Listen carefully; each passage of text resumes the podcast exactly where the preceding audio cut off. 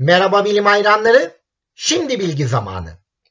Bilim insanları bir değil, iki değil, tam üç yıldızın birden çevresine dönen bir öte gezegen buldular. Evrende üçlü yıldız sistemi nadir ama iki yıldızlı Tatooine gezegenlerini biliriz. Peki üç yıldızlı öte gezegen nasıl mümkün olabilir? Cevabı bu yayında. Bizden 1300 ışık yılı uzaktaki üçlü yıldız sistemi GW Orionis daha yeni oluşuyor arkadaşlar. Biz de dünyadaki radyo teleskoplarla bakınca bu sistemi oluşturan gezegen öncesi diski görüyoruz. Peki 3 yıldızın etkisi ve daha yeni oluşuyor olması sebebiyle toz dumanı olan bu sistemin içinde bir veya daha çok gezegen bulunduğunu nereden biliyoruz? Bunu dolaylı yollarla bulduk da ondan ve bunun nasıl müthiş bir keşif olduğunu şimdi anlatacağım. Öncelikle üçlü yıldız sistemleri galaksimizdeki güneş sistemlerinin yalnızca %10'unu oluşturuyor. Bunlar nadir ama gezegenli olanları daha da nadir. Yani en azından yakın zamana dek üçlü yıldız sistemlerinde uzun ömürlü gezegen olacağını sanmıyorduk. Bunların ya uzaya ya da yıldızlara savrulup yok olduğu veya kaybolduğunu düşünüyorduk. Ben de uzayda güneşi olmadan dolaşan başıbozuk gezegenleri blokta anlattım. Linki açıklamalarda. Peki neden üçlü yıldız sistemlerinde dünya gibi oluştuğundan beri güneş çevresinde dönen gezegenlere şans vermiyorduk? Daha doğrusu bir gezegenin üç yıldızın birden çevresinde döndüğünü düşünmüyorduk.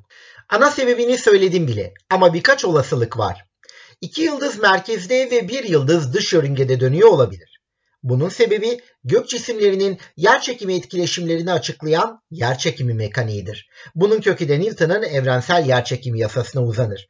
Dolayısıyla ya gezegen merkezdeki iki yıldızın çevresinde onlara çok yakın dönüyordur ve sonuçta çok sıcak ve hayata elverişsizdir ya da uzakta dönen yıldızın çevresinde deviniyordur ki o zaman da standart bir gezegen sayılır. Üstelik teleskopla göremeyeceğimiz kadar merkeze uzaktır. Teleskopla görmek derken bu sözü yuvarlak olarak kullanıyorum. Gezegen öncesi diskler gaz ve toz bulutlarıyla kaplıdır. Hele animasyonlarda gördüğünüz gibi bırakın dış yıldızın gezegenlerini 3 yıldız disklerin gaz akışını öyle çarpıtır ki içinde gezegen seçmek neredeyse imkansızdır. Sonuç olarak üçlü yıldız sistemlerindeki gezegenlerin ya iki yıldız veya bir yıldız çevresine döndüğünü sanıyorduk. Ayrıca yörüngelerinin kararsız ve dengesiz olduğu kanısındaydık. Öyle ki milyonlarca yıllık sürelerde bu gezegenler yıldızlara çok uzaklaşıp yakınlaşabilirdi. Hayat barındırıyorsa her iki durumda da yok ederdi. Hatta gezegenlerin bir çılgınlık yapıp bir yıldızdan diğerine atlaması da mümkündü. Özellikle de iki yıldız gezegenlerini paylaşacak kadar yakınlaştığı zaman. Bununla ilgili olarak bloktaki gezegenler arası otoyol yazıma bakabilirsiniz. Gelelim GW Orionis özeline. Bu sistemi Atacama büyük milimetre alt milimetre dizini ALMA radyo teleskop setiyle gözlemledik. Bu da insanlığın en gelişmiş radyo teleskop serisidir. Peki üçlü yıldız sisteminde ne bulduk dersiniz? Tahmin ettiğimiz gibi iki yıldız merkezde birbirine dünya güneş uzaklığında dönüyordu. Yıldızlar dev gibi olduğundan buna neredeyse birbirlerine değecek kadar yakınlar diyelim mi? Umarım bunlar kırmızı cücedir de küçük olmaları sebebiyle birbirine çok yakın dönüyor sayılmazlar. Yoksa hiç belli olmaz. Birkaç milyon yıl sonra çarpışabilirler. Ups, gezegen yok eden güneş sistemi kazası. Diğer yıldızsa maşallah epey uzak ve merkez yıldızlara dünya güneş uzaklığının 400 katında dönüyor.